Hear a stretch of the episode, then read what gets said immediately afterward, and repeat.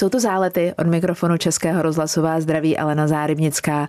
Pro podporu dětí ze slamu Čalantika v Bangladéži sjel část řeky Ganga. Je stříbrným olympijským medailistou z roku 2012 a dvojnásobným mistrem světa v individuálních disciplínách z let 2013 a 2017. Mezitím se střihnul hlavní roli v českém filmu Tenkrát v ráji. Vavřinec Hradilek, vodní slalomář, kajakář. Ptát se budu nejenom na vodu, například na kajak cross, ale i na vzduch. Chápuli správně, je držitelem licence sportovního pilota. Mluvit budeme zcela na férovku, tak příznačně se totiž jmenovala čtvrteční dopolední hodinka ve vysílání Českého rozhlasu na stanici Radiožurnál Sport. Hodinka rozhovorů s hosty Vavřince Hradilka. No a teď spolu mluvíme v záletech. Jsem ráda, že nás posloucháte. Český rozhlas Pardubice, rádio vašeho kraje. Na kajaku jezdí od roku 1997. Tituly sbíral u žákovských kategoriích a do českého poháru se probojoval jako jeden z nejmladších v historii. První juniorský úspěch je z roku 2004, to skončilo na mistrovství Evropy v Krakově třetí. První závod světového poháru vyhrál 1. července v roce 2007 v Praze na Trojském kanálu a o šest let později si právě tam dojel pro svůj první titul mistra světa. To byl rok 2013. A ještě jeden rok připomenu, rok 2017, kdy vyhrál premiérový závod v kajakrosu. Posloucháte zálety s kajakářem Vavřencem Hradilkem. Pávra, ahoj, známe se roky, budeme se tykat, jestli souhlasíš, jako vždycky. Ahoj, Aleno, děkuji moc za pozvání a zdravím všechny posluchače. To podstatné, jaká je meta pro rok 2023? Ptám se, z jakého oboru?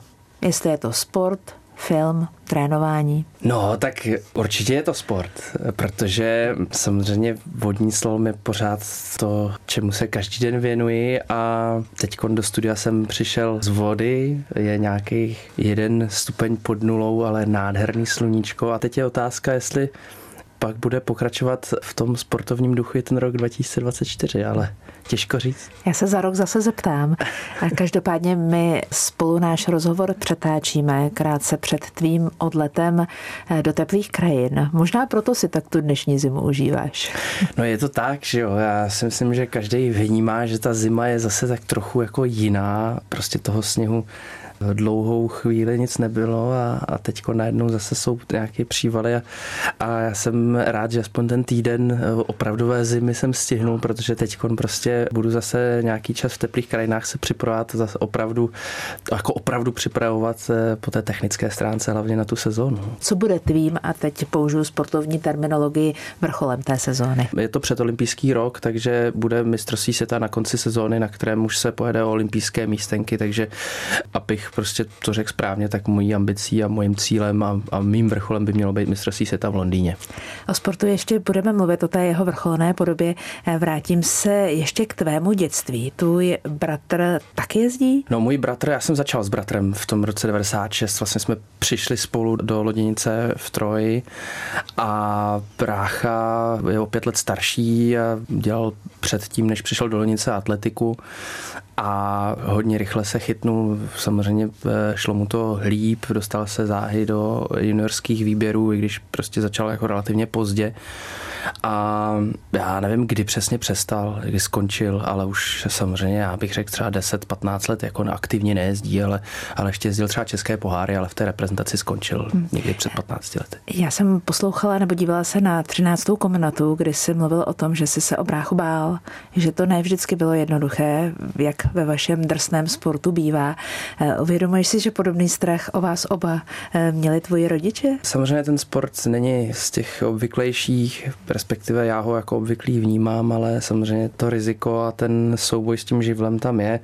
Já jsem paradoxně vlastně eh, jakožto mladší brácha jsem měl starost o svého bráchu staršího, protože prostě se v tom roce 99 jsem byl svědkem, přímým svědkem toho, kdy se mu stala ošklivá nehoda a byl, byl vlastně 15 minut minimálně pod vodou a dostal se do klinické smrti a, a pak se po pěti dnech probral z komatu a, a přežil svoji smrt a nás následně jsem se o něj bál hodně. Takže tam se to jako přetočilo a ten náš vztah jako k té vodě se jako paradoxně upevnil a i, i, i si moc dobře pamatuju, jak vlastně brácha, když se probudil na Aru na Karláku, tak tak vlastně jedno z prvních takových jako těch, on moc to ne, nemohl mluvit, že jo, samozřejmě dlouho, tak, eh, ale prostě tak nějak se jako posunkama a různýma znakama mm, se komunikoval s mámou a on se jí zeptal, jestli teda ještě může na tu vodu. A ta máma jako neměla na výběr, že jo, prostě, protože cítila, co to pro něj znamená a a myslím si, že to svým způsobem jako cítí dodnes i, i vůči mně, i když samozřejmě, že každý rodič asi, asi má strach o své děti. Já to teď taky jako poměrně čerstvý rodič jako vnímám, a, ale s tím asi člověk musí počítat a, a když ta důvěra mezi těmi eh, rodiči a děti funguje, tak si myslím, že, že to je jako snesitelný. No. Vážná slova padají v dnešních záletech s Vavřincem Hradilkem. Dnes mluvím a moc ráda. Český rozhlas Pardubice Rádio vašeho kraje. Posloucháte zálety s kajakářem Vavřencem Hradilkem.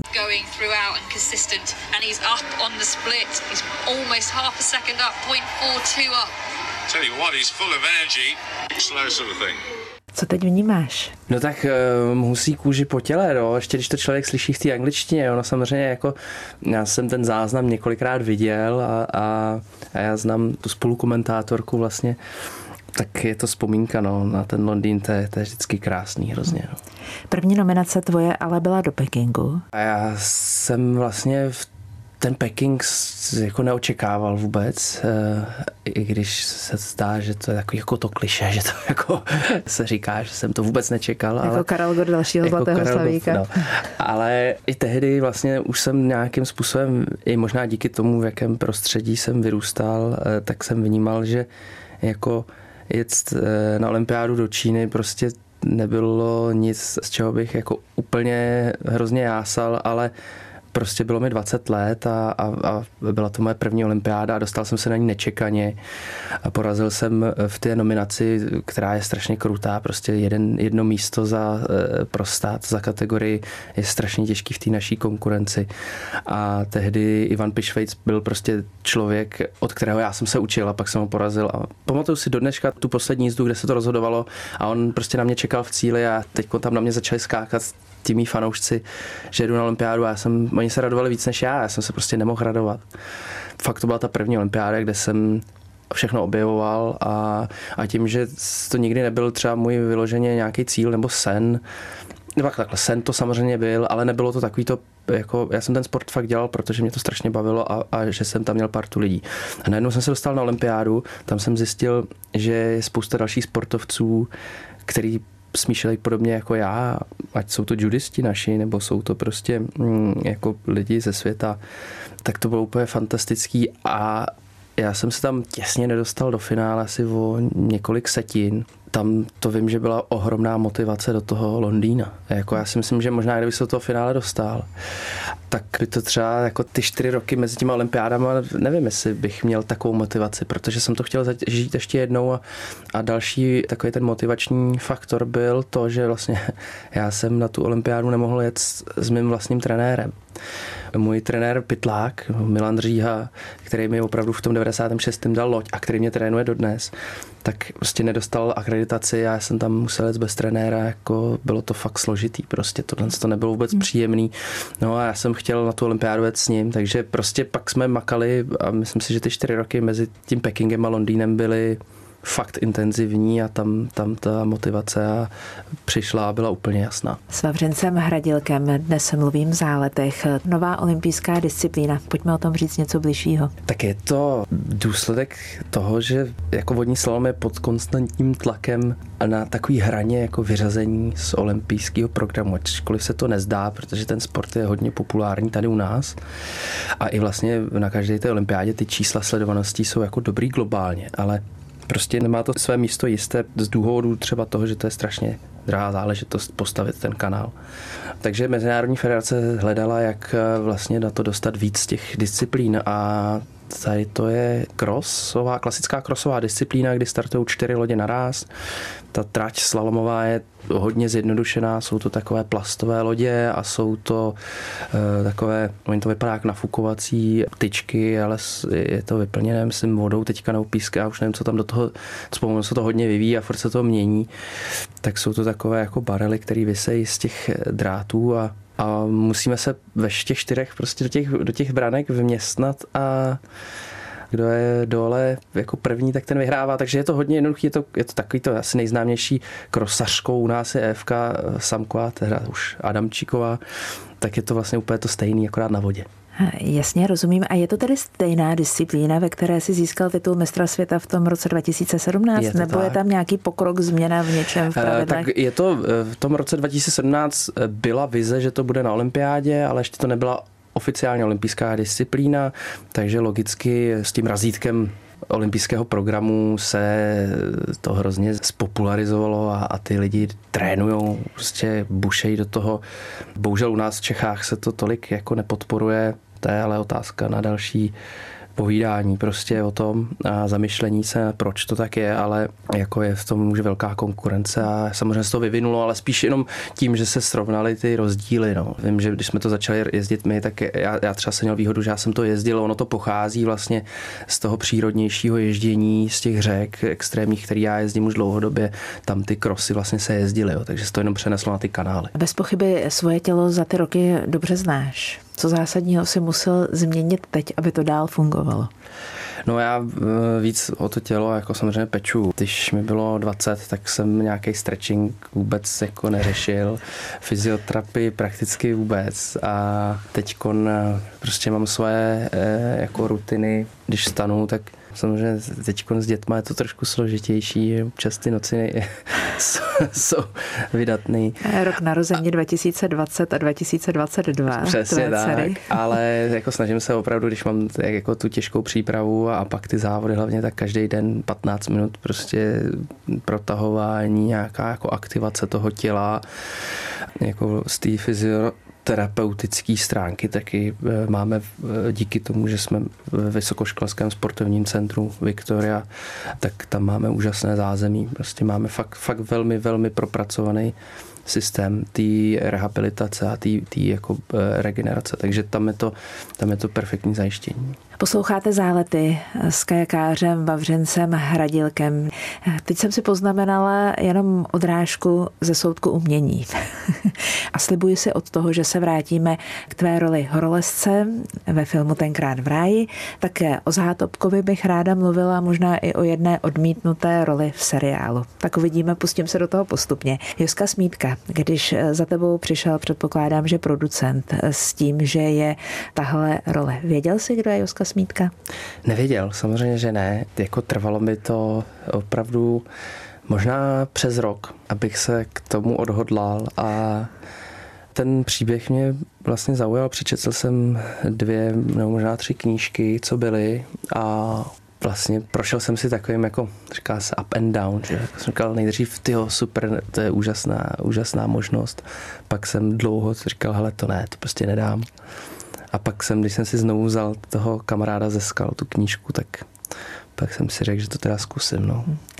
My jsme spolu byli na skalách jenom jednou v životě, já nejsem vůbec žádný lezec, na tož dobrý lezec, ale když jsme se ve skalách potkali, tak to bylo kvůli jednomu televiznímu projektu, kdy jsme vzdávali hold horolezcům eh, z České republiky a ty jsi přišel v oblečení, které odpovídalo tehdejší roli ve filmu. Ve skutečné košili, kalhotech, botech, které si tehdy měl. Když jsi to oblékl na sebe, vtáhlo tě to znovu do toho okamžiku, kdy jsi se vlastně tímhle tím tématem zabýval? Kdy jsi no, byl na chvíli no, hercem? No, hlavně tam bylo úžasné, že my jsme se přece potkali opravdu v té chalupě, kde já jsem točil, ano. nebo kde jsme točili a točili jsme tam moji nejoblíbenější scénu, u které jsem se cítil opravdu jako nejlíp, i když teda byla strašně jako emocionálně náročná. A to byla scéna vlastně, kdy ten Joska přišel za tátou, kterého hrál pan Rýmský. A tam já jsem jako opravdu měl hroznou konexi, protože jeho hlas asi možná hodně posluchačů ví, že on daboval vždycky um, Silvestra Stallona, myslím. A no, je to tak. A já jsem se na, ten, na, to, na, na tyhle ty filmy s tátou díval, takže já jsem tam prostě toho tátu jako k sobě tímhle s tím jeho hlasem jako měl. A myslím si, že tam, to, tam se mi jako nejlíp hrálo. A ta vzpomínka na tu chalupu byla úžasná. A ty, samozřejmě, když jsem si ještě oblík ty hadry, tak jsem si všude vybavoval, kde stály jaký auta tam na tom setu, na tom, na tom natáčení a celý ten zážitek z toho, z toho natáčení a z toho prostředí a ty pískovcové skály, to je, to je tak krásný. To je prostě úžasný. Ty věže a pak, když člověk vyleze nahoru a ty výhledy, to považuji jako za jedno z nejkrásnějších období v mém životě, protože ještě vyšlo, vyšlo počasí, to podzimní počasí v roce 2015, kdy se točilo, bylo famózní. Já jsem tu nedávno mluvila s Martou Isovou. Logicky jsme mluvili i o Zátopkovi. Jaká byla tvoje role v tom filmu? Já jsem hrál Alfreda Jindru, což byl kanoista, tedy rychlostní. On měl vlastně bronzovou olympijskou medaili. A jako to se nedá porovnat s tím natáčením, co jsem měl v tenkrát v ráji, ale bylo to zase krásné setkání s Martou, s Davidem Mondříčkem, s Vaškem Neužilem a ze spousta jako dalšíma hercemi a, lidma kolem filmu. E, myslím, že jsem měl čtyři natáčecí dny a byl to veliký zážitek, protože bylo to zase úplně něco jiného. Bylo to teda taky jako dobovka, že jo, opravdové postavy, takže to je asi pro mě docela takový fascinující vidět prostě, jak ty herci, ty profesionální herci jako stvárňují ty postavy, které opravdu skutečně žily. Za mě je to velký bonus filmu obecně, když mohou přiblížit momenty historie, který bychom třeba v učebnicích dějepisu přehlédli, ale hmm. díky filmu si to budeme pamatovat na věky. V duchu si teď tak říkám, že jsem zvědavá, kdo bude jednou hrát Vavřince Hradilka. no, já si myslím, filmu. že ten můj příběh není zase jako na film. Takže. Ale tak eh, dobře, tak aspoň aspoň na krátkou epizodu, možná v nějakém seriálu. A tak mě napadá, že si odmítnul nějakou roli v seriálu? No, byl to prostě pro mě úplně šílený. Jako, to bylo, já nevím, rok po tom filmu, tenkrát v ráji. Já nevím, jak moc tady můžu používat jako jména toho seriálu a, a na jakých stanicích to mělo běžet, ale bylo to prostě závazek na rok a půl prakticky jako na ne každodenní, ale full time jako job. A to by byl úplný konec toho sportu, takže mm-hmm. a ani vlastně mě to jako neláká. Jako, musím říct, že jako, asi bych si polepšil, jo, ale to bych prostě ní, jako, to na to člověk nemůže vůbec jako myslet na tohle v tomhle. Já jsem rád, že jsem odolal, protože bych už teď asi nepádloval. Eh, když jsme u těch nabídek, tak kdyby přišla nabídka z nějaké pěvecké soutěže, taneční soutěže, nějaké jiné eh, formy eh, virtuální reality, přijal by si nebo ne? Já mám rád výzvy, takže uh, uvidíme, když něco přijde, tak o tom budu uvažovat, ale já už jsem tady zmínil, já mám rád lidi, takže když tam budou dobří, dobří lidé a, a bude tam sranda, tak proč ne? Mhm. Já na tyhle ty nabídky vždycky říkám, že pokud se budou týkat toho, co je mi blízké, pokud to bude o tom být na horách, být v přírodě, že bych eh, nikdy eh, nešla do něčeho, co vybočuje mimo moji komfortní zónu. A mojí komfortní zónou jsou sportovní oblečení, kopce hory, nikoli v společenský oděv a vysoké podpatky, byť na těch pět minut eh, v práci eh, to nějak jako nutnou součást předpovědi počasí beru. Jak no, to máš ty? No tak ale zase já prostě docela rád mimo tu komfortní zónu chodím. No. Takže tak. jsou to ty situace, kdy člověk jako na něco kývne a pak se třeba ocitne v tom fakt jako velkým akutním stresu ale který když překoná, tak pak jako vlastně eh, ho posune dál. Takže tohle je pro mě jako taková jako fakt eh, forma nějakých, jako nějakého posouvání se dál. S Vavřincem Hradílkem jsme probrali umění, logicky jsme mluvili o vodě. Pojďme teď na chvíli do vzduchu. Už jsem říkala, že si majitelem pilotní licence, licence sportovního pilota. Je pravda, že tě poňoukali kamarádi z Flying Blues. Podotýkám, že se jedná o čtyřčlenou akrobatickou skupinu. No, já jsem, teď nevím, myslím, že to bylo tak kolem roku 2014-15, tak jsem byl v, eh, právě s klukama v Jaroměři přes vlastně mýho sponzora jsem se dostal k tomu, že mě svezli a bylo to prostě nádherný zážitek. Byla poměrně nízká oblačnost, takže když jsem měl na letiště, jak jsem si říkal, ty to asi nebude, to nevypadá, no a, a kluci říkají, pohoda, teď si tam jako vyžádali, jako že mohli teda proletět nahoru a vlastně jsme udělali pár kotrmelců jako nad tou oblačností. Nad tou nízkou oblačností. Tak to je velká frajeřina. No, rozumím. takhle. Teď nevím, jestli to můžeme úplně říkat, možná to říkám blbě, jo. Že to no nebyla... prostě to všechno dopadlo dobře. No, no, no, nebyla to možná nízká oblačnost, ale prostě tehdy já jsem tomu vůbec nerozuměl, ale, ale jako fakt jsem si říkal, že, že ty tak to nevím, ale jako prolítli jsme se a, a bylo to bylo to krásný a já jsem byl fakt úplně takový ten, ten obličej prostě z těch, z těch kamer, co jsme tam měli, že fakt jsem byl nadšený a ještě ty Gčka, jak tam byly. No a jenom jsme sedli a jsem říkal, tak co, kdy přijdeš zase? Já jsem říkal, no to já nevím, tak si udělej piloták, ne? Jsem říkal, prosím tě, když Maria, pilotem, jako to ne, to ne to. No a pak eh, o rok později jsem si nevěl vlastně olympiádu do Ria, kde mě Jířa Prskavec eh, na Evropě porazil o jednu setinu a když jsem jel z toho Lipťáku domů, no, tak prostě jsem říkal, co budu dělat přes léto, jo. No, kluci říkali ten piloták, tak si udělám piloták. Tak jsem si za 6 měsíců udělal piloták. No. Jedna setina sekundy rozhodla o tom, že z Vavřince Hradilka je i sportovní pilot. Když přijdeš na letiště, musíš všechno ostatní vypnout. Hmm. Dokážeš to? Jde hmm. ti to a pomáhá ti to vlastně zase se pak jakoby vrátit k tomu tvrdému sportu?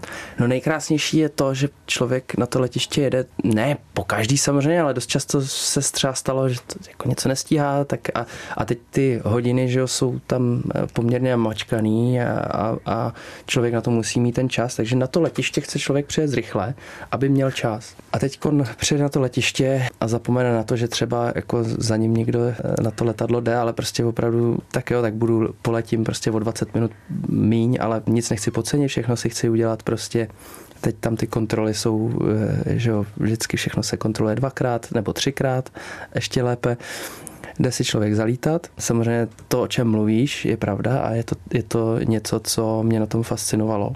A, do, a já jsem se dostával prostě do toho klidu a do toho uvědomění si prostě eh, té situace.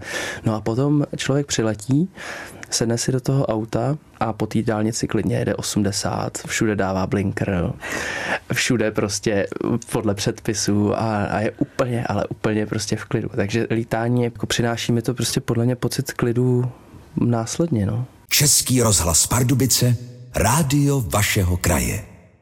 S Vavřincem Hradilkem dnes moc ráda mluvím v záletech. Jsem ráda, že nás posloucháte. Probrali jsme lecos, mluvili jsme o sportu, mluvili jsme o létání, mluvili jsme o kultuře, teď myslím o filmových rolích v Řince Hradilka. Pojďme teď na minutu zavřít oči. Známe tvůj program na tento rok, touhy pro rok příští. Vávra už má oči zavřené. Co potom? pak se musím probudit z toho snu, který žiju. Ze sportovního snu? A tak ono to není jenom sportovní. Sportovně rodinného snu. Já si myslím přesně, jako že prostě mám úžasnou rodinu a, a dělám stále eh, to, co mě baví. To samozřejmě nějakým způsobem částečně musí brzo skončit, protože to tělo jako to nevydrží. Já ani vlastně nechci. Já bych si přál, abych úvody nějakým způsobem mohl zůstat. A to, v jaké roli, jako určitě bych asi nechtěl trénovat, abych jezdil zase po těch stejných štacích a, a, a teď nechci, aby se to dotklo nikoho, ale vlastně potkávat pořád ty stejné lidi, protože kolem toho sportu se motají pořád stejní lidé, ačkoliv eh, jsou to mý kamarádi, mám je rád, ale myslím si, že taky jako určitý prostor se eh, vydat nikam jinam.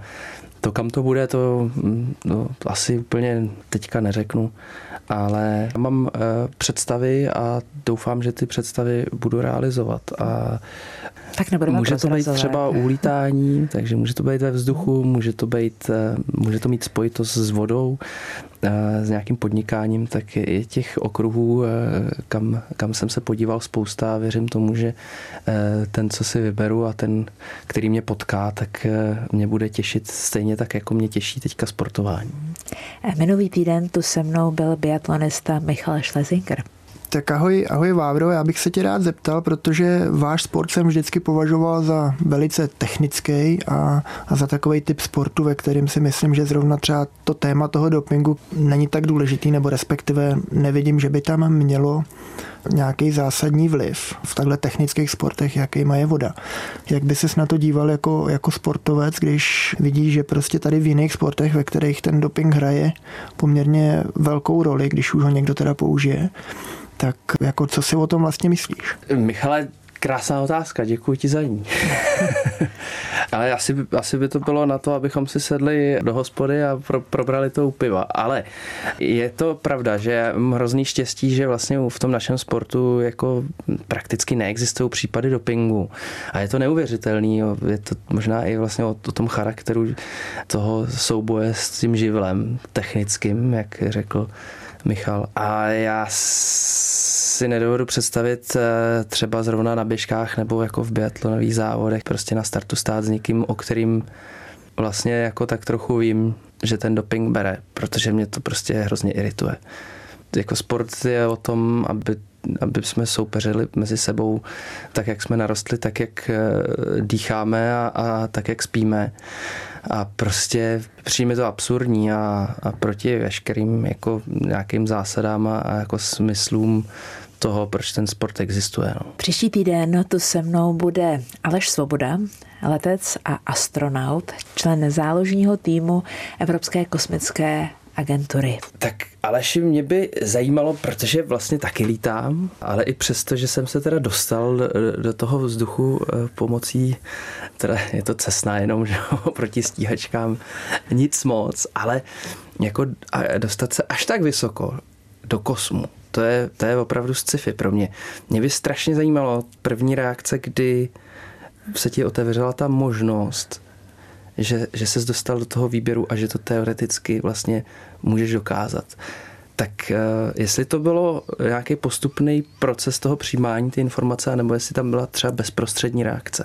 Ráda budu tlumočit už příští týden tu se mnou, Aleš Svoboda bude ve studiu. Vávro, přeju, ať si a ráda to použiju z toho nejenom kanálu, ale z té vody eh, vylovíš všechno to, co si pro další sezónu a pro další možná sezóny, ale každopádně pro další život budeš přát, protože tvůj přístup ke sportu, k radostem v životě i nakonec třeba k filmu a k úctě k minulým sportovcům a důležitým sportovcům důležitým osobnostem je pro mě příkladný. Já si toho moc vážím a děkuji za to, že to svojí osobou osobností zprostředkováváš eh, mladým, jiným, ostatním a že inspiruješ. To je pro mě důležité. Děkuji za to. Ale moc ti děkuji za krásné povídání a úplně se tady tetelím eh, při tom poslechu těch krásných slov a moc si toho vážím. Takže taky děkuju a, a přeji všem krásný den. Hmm, ať se vám všem daří. Tobě taky a krásnou neděli přejeme spolu s Vávrou Hradilkem.